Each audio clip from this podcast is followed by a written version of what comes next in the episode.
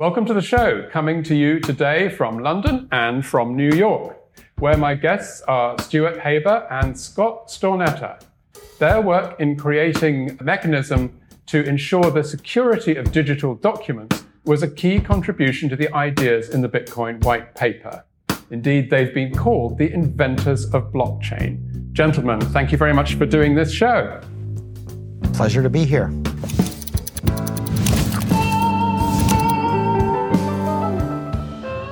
You're listening to CoinGeek Conversations with Charles Miller. I'd like to start by just asking about the work that you were doing that is mentioned in the white paper. You were both colleagues at Bellcore Labs, and that was a rather special place for scientists in terms of the freedom that you had, I think, to pursue your individual interests. Scott, perhaps you could just tell me a little bit about that. Sure. Why don't I say a word or two, and then Stuart can fix the mistakes I make. What astonished me about, obviously, there was, when I first showed up there, just freshly minted PhD, there was the whole aura of the Bell Labs legacy. But what astonished me was I sat down with my erstwhile manager, and he said, my advice to you is to take 6 months off and think about what are important problems and what you should work on. And if you can imagine getting a job where your first command, if you will, from your manager is to take 6 months off and do whatever you think's important, that, I think, typifies what that place felt like. It was an amazing place. Did you get the same invitation, Stuart? Not explicitly in so many words, but it was pretty clear that if you jabbed your elbow a little bit here and there, you had as much elbow room as you wanted. So let's get down to the problem that you fixed on, that you decided after your 6 months of contemplation would be worth your time to study. And that was to do with... In fact, it was sooner than that. Scott... Yeah. So I was already Bellcore. I'd gotten there a year and a half or so beforehand. And Scott and I had met the previous job season, late spring, early summer, when he came out to interview. And when he got there, he said he walked down the hall, or found his way down the hall. They were actually, the rooms in this building actually had a weird sort of polar coordinates notation. So it took a while. It took me 2 weeks to remember how to get to my office from the bathroom, or the other way around. But in any case, Scott found his way to my door very soon after getting there, and said, I've got a problem we might think about. Yeah, so this was definitely during that 6 month window. And again, I know that history is often revisionist, but the way I remember it at the time was that I was obsessed with this problem, but had no clue how to solve it because my degree was in physics. I was sure that cryptology was where the solution lay, but I knew nothing about cryptology. Just what was the problem you were interested in?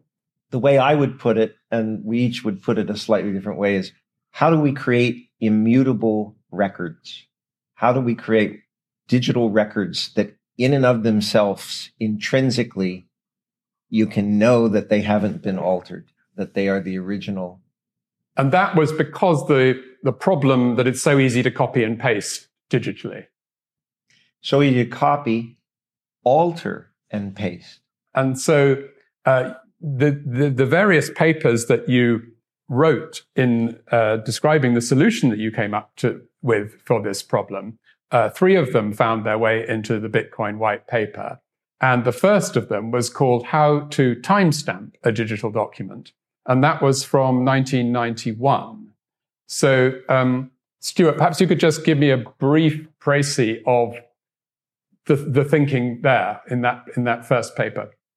Well, okay, sure. So, in fact, it was published in 91, but that was we presented it at a conference called Crypto in summer 1990. That was then and still is now, some decades later, probably the premier technical conference in the field of crypto, which we took to mean cryptography or cryptology. The word cryptocurrency did not come into common use until quite a bit later. So but the title of the paper, How to Timestamp a Digital Document, is just a restatement of how Scott just phrased the problem. That is, you want to, because we're in the world of algorithms and bits, more or less, if think about it a moment, the only sensible way you could timestamp a digital file, I mean, it's not like a piece of paper you can take out and do something to the physical paper. The only sensible thing is to craft a system where there's a way to, as it were, register or certify a file. The result of that process has to be an additional file of some kind. We called it a timestamp certificate, but you could also call it a proof of registration. And then the third part of the system is that there has to be a way of checking these things. So given a file and a certificate, you can check. There's a checking procedure that says yes or no, true or false, one bit. Is this, in fact, a valid certificate for the assertion that this file existed in the world at this time? And Scott, I think you have said that when you were writing this paper, you actually thought that there wasn't a solution to this problem, and that you were trying to provide a very elegant explanation as to why that was the case. Tell me about that. Yes, I think you've captured that very well. So Stuart and I worked on this problem for a while, and we came up with a reasonable solution, but it still required you to trust someone. There had to be an authority. And I said, this is good, but not good enough. We need to find a way to remove any sort of central authority. And so we work on this for a while. And finally, remembering that Stuart is sort of the adult in the room, he'd been there longer than me. He actually knew about cryptology. Finally, Stuart sort of pulls me aside and says, Scott, I don't think it's possible to solve this problem, but it would be great to still get a publication out. So why don't we write a proof that you can't remove the need to trust someone? And so it was actually in the context of working out that proof that we realized that the proof that it couldn't be done could, and I'm waving my hands, sort of be inverted to prove how to do it. And that was a singular moment, at least in my life. I felt like I'd, actually justified all those years of school. Were you together? Was this eureka moment, or how did that work? Well, again, we were working on a routine basis day after day after day. And so to me, the together apart, it's like each day you come in and you have some new ideas from the night before, and you say, I just want to put this in the back of your mind so that the two of us are thinking about it. But for me, there was actually a eureka moment, that a story that I like to tell. And that was after one day where Stuart and I were working out the thing, my wife had been at home with two small children. We decided to go out to dinner so that she didn't have to cook and we could ignore the house. And so while we're waiting in line at this restaurant, not a real upscale place, just sort of a ordinary middle-class restaurant, I'm reviewing the proof in my mind. And the proof sort of went like this. Look, if two people are trying to prove something, but they collude, then you need a third person to look over their shoulder. But what if they draw that person into the collusion? Well, then you need a fourth person. And so on and so forth. And as a result, we were trying to prove the absurdity of the fact that you had to eventually trust someone. And phrasing it that way, I realized that, the collusion would have to involve everyone in the world. And then I realized that if you turn that upside down and created a system of interlinked documents with essentially everyone as a witness, then you had, in fact, solved the problem. And so, Stuart, what do we actually mean by everyone as a witness in that context then? Well, that's a nice segue into, but first I'll say something else, but before I answer your question directly, I'll get there, I promise. But the difficulty of proving that a three-part set of algorithms of the sort of the way I just summarized it, a certification procedure which returns a proof of certification, proof of registration, that's probably a better word, and then a validation procedure that could not be falsified. It's hard to reason about. It's almost impossible in mathematical reasoning about algorithms to prove anything is hard to do. In order to be at all precise about something like that, you need to be able to characterize which operations are even possible. Another way of phrasing Scott's insight about bringing in lots of witnesses and so on is that, in fact, time is a social construct. You know, I came here 5 minutes late to this meeting because, you know, I was late on the subway and on the way uptown here. Now we can write down what time it is. We exchange several emails about when we're going to talk to you, but the link is to a social construct, the social world. We've all agreed what 12 noon means. Yes, and your system basically wraps up a time that is agreed around the world with a particular piece of content to create something new that is unique. I think, would that be a way of putting it? Yes, there was quite a bit of discussion in our appearance on stage yesterday about our use of what are called one-way hash functions. A one-way hash function is a way of, as it were, taking the fingerprint of a file. The way our service worked, now we call it a blockchain, but we built a chain of blocks, and in order to achieve worldwide consensus, worldwide agreement. Now I'm finally coming back to your question. In order to achieve worldwide agreement on the registration requests that our service had received, once a week, we would compute a fingerprint, a small string of numbers and letters, string of bits, that unforgeably and efficiently summarized the entire week of requests that had preceded it, and we published that in a, remember this was 1995 when we first deployed this service.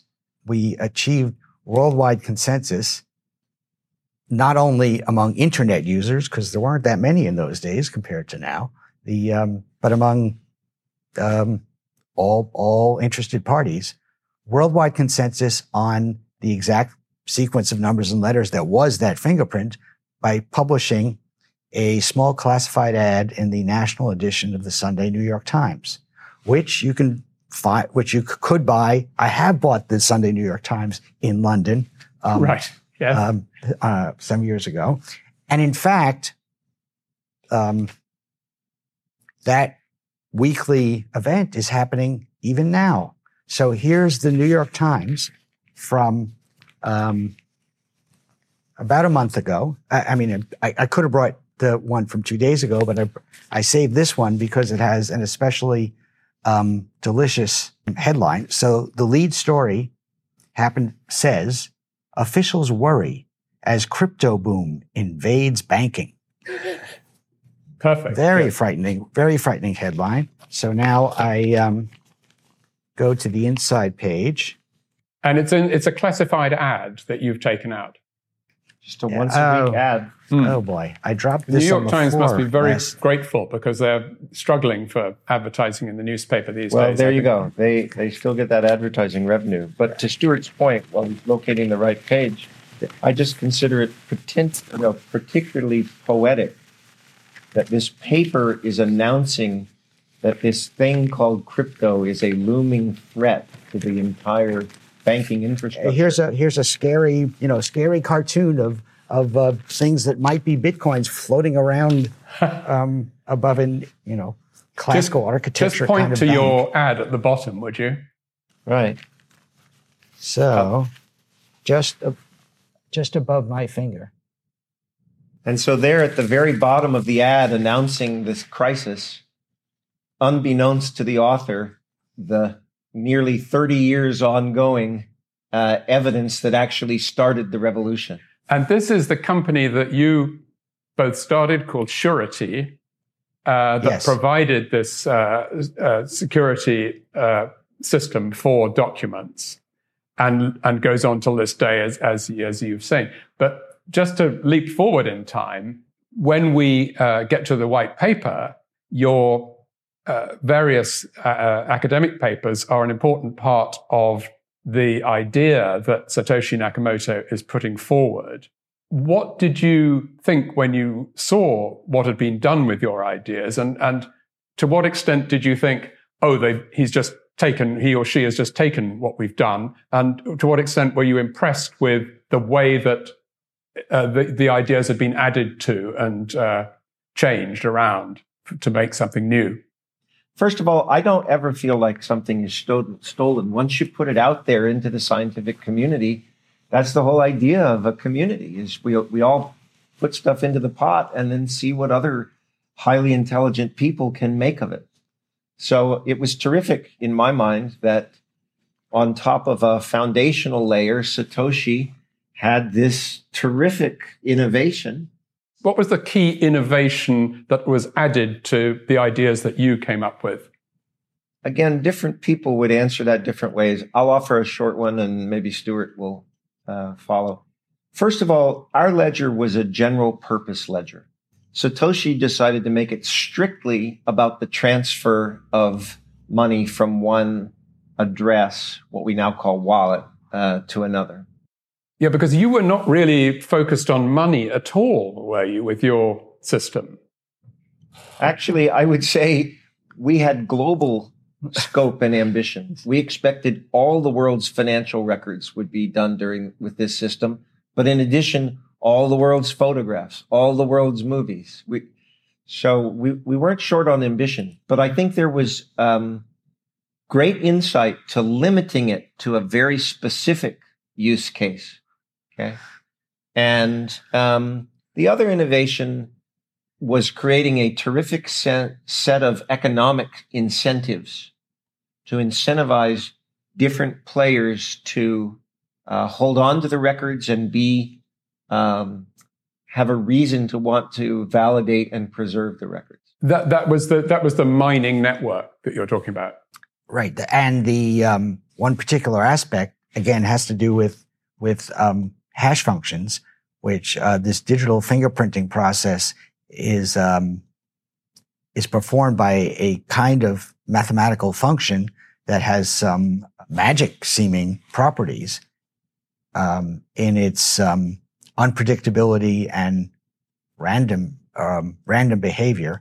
And Satoshi was able to take our exact use of hash functions to string things along, well, to boil a bunch of records down into a single fingerprint. That is done using the trick known as the Merkle tree, due to the computer scientist and one of the inventors of public key cryptography, in fact, Ralph Merkle. He's cited in your papers, actually, I think, isn't he? Yes, it's the basis of what we did and what Satoshi did, and what, in fact, every blockchain system now fielded.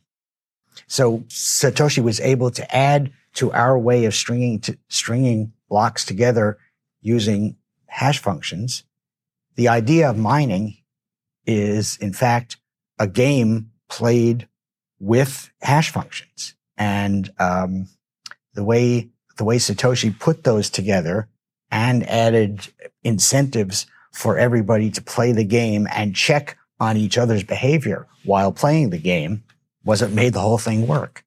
That was a great piece. Not, I'm not trying to detract from Satoshi, but I want to emphasize it's a great piece of social engineering. Right, because he provided the right incentives for everybody to do what he wanted them to do. Right. Yes, and I just used the word game because I picked it out of the air. But of course, economists, you know, there's a field of economics, and you know, study of social behavior that's called game theory. I want to bring this right up to date, if I may, because I know that you've got to hurry. When you heard that there was this Australian fellow called Craig Wright, whose name was associated with Satoshi Nakamoto's, what was your response to that? I mean, knowing about the technology behind it, when you heard about Craig, were you more or less inclined, do you think, than most people would have been to go along with the claim that was actually originally made for him, but then later made by him for his identity with Satoshi? Well, I think that's a little bit of a tough question, simply because there have been multiple claimants or those identified. And I guess my own feeling is that having laid the foundational work for blockchain and having witnessed the amazing amount of innovation both in the Bitcoin space, but also in a number of other blockchains, we're just trying to keep the situation a big tent. And so we sort of take no official position on any of those. We're happy to be friends with all of the people that at various times the media have associated with something. Without wanting to draw you into the politics of it, does what Craig says about Bitcoin and the mechanism behind it make sense in terms of your deep understanding of the technology that it's based on? You know, in a word, yes. But as to, you know, when the story was coming out, I was, you know, I was an interested party reading the newspaper at much more online than on paper in 2013 than but I still get this on paper every day. In any case, for me, it was I had the same emotional reaction at the time as when I first saw the paper. As Scott and I have been phrasing it in giving talks lately, Satoshi, when putting the whole system together, as a prerequisite, Satoshi needed some way of ensuring the integrity of the records. Satoshi, as you can tell right from the paper, well, and from the code, Satoshi knew the literature. He chose what was the right tool for ensuring the integrity of digital records in 1991. It was still the best answer in 2008. Frankly, still is now. As far as I haven't seen a better one.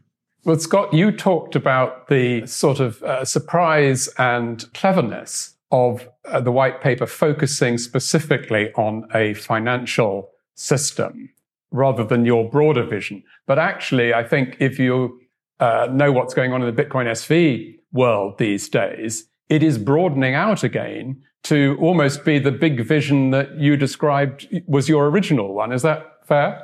Yeah, I think that's a fair statement. The thing that I would want to add just to enhance the picture is that we're seeing an explosion of different systems built on top of the basic blockchain. Okay. Clearly, BSV is trying to move in a direction that goes beyond the original Bitcoin.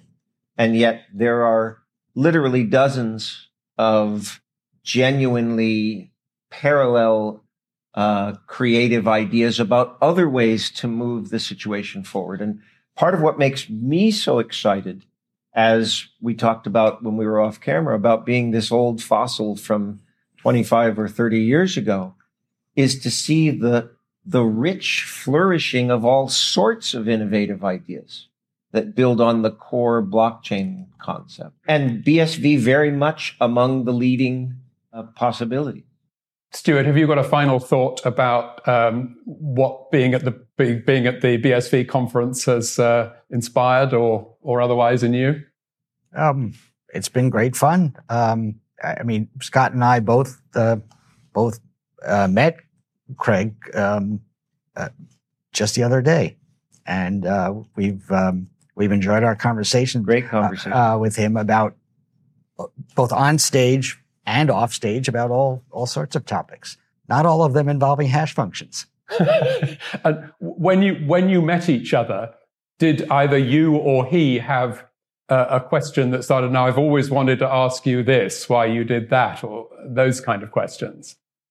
I guess there's been a little of that, but our first meeting again was live in front of a large audience. And so I think it stayed in a more public domain then. And again, as Stuart indicated, we talked about all sorts of things later that day that had nothing to do with the particulars. You know, when a group of people that are, you know, I will include myself, you know, a little bit creative and intelligent get together, the discussion goes all over the map.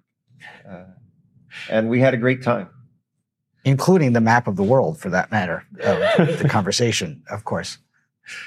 Gentlemen, thank you so much. It's been a great pleasure to speak to you and very interesting. And thank you very much indeed for taking part in the show. Thanks so much. Yes, thank you. Thanks for having us. Scott, Stuart, thank you very much and goodbye for now.